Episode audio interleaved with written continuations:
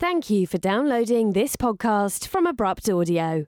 You can find more episodes of this and many other podcasts at abruptaudio.com. Subscribe today to get the next episode automatically. A week after Amazon unveiled its cashier free convenience store, Panasonic decides they too want a slice of that all electronic cake. You're listening to the Pixel Podcast. Yes, Ben, just a week earlier, Amazon announced their cashier free store, which allows customers to simply walk out of the store with an item and have it automatically charged to their account. So today, Panasonic have unveiled a different solution to the problem. Instead of the Amazon simply grabbing an item and walking out of the store solution, theirs uses a basket which scans items outfitted with tags. The customer takes the basket to the checkout and it automatically drops it into a bag and displays a bill for the customer to pay. Obviously, both methods are there to save time and queues for customers rather than replace staff.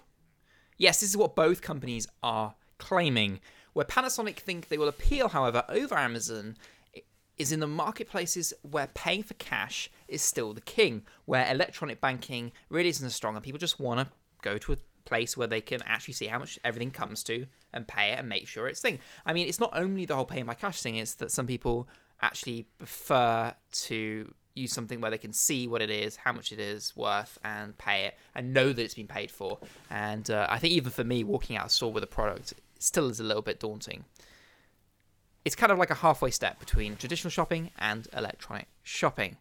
So, Martin, they're trying to say that you know this isn't aimed to get rid of jobs or replace jobs. It's gonna just save time for the for the public. It's gonna make things a lot easier for the consumers. Uh, what's your take on that? You are replacing machines with people's jobs. Yes, you have created um, jobs for creating the machines. However, you're taking away the retail jobs, which is the most crucial job out there, especially for like students and for, and for young people, as well as even middle-aged people are still in retail, and it helps them pay the bills.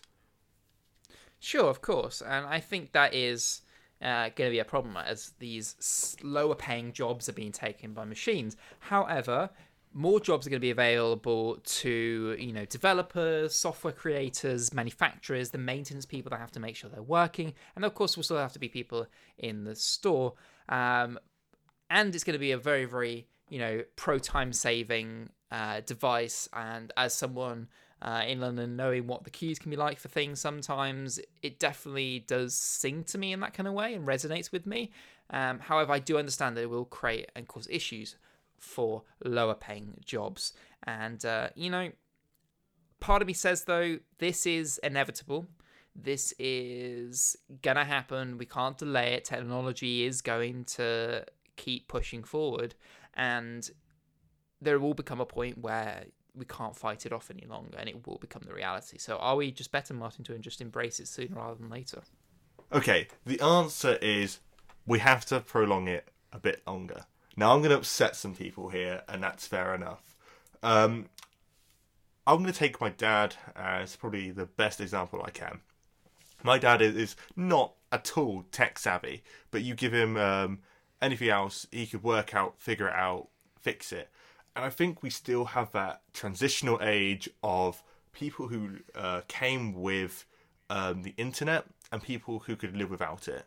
And I think until when the people who, can live without it are gone, only then could we give the full converting um, option and then go all machines. Because I feel like still there's still people out there in the world who don't even want to use the internet or, or still not necessarily heard of the internet, but have never even touched a computer. Yeah, I understand. And I think it is a daunting proposition to a, a lot of less tech savvy people. I think Amazon are trying to target at, you know, the the tech savvy people who are buying gadgets from their store and they're trusting to use it. And Panasonic are trying to go, well, you know, technology is pushing these things forward, but trying to find a middle ground in between that. And I do praise them for doing that. It is, you know, middle ground option which still has some benefits that the general cashier uh, service has, and also has some modern benefits that the the modern shopping style creates. But uh, I was trying to play a bit devil's advocate. I do agree with you. We are going to, I think, have some resistance, and there's still going to have to be a, um, ways of stores adapting to both types of consumers the ones who want the quick and easy, like the self service checkouts we see in stores in the UK today, and the traditional personal service checkouts that we see targeted towards maybe the elder generation or people who just don't like technology in any way.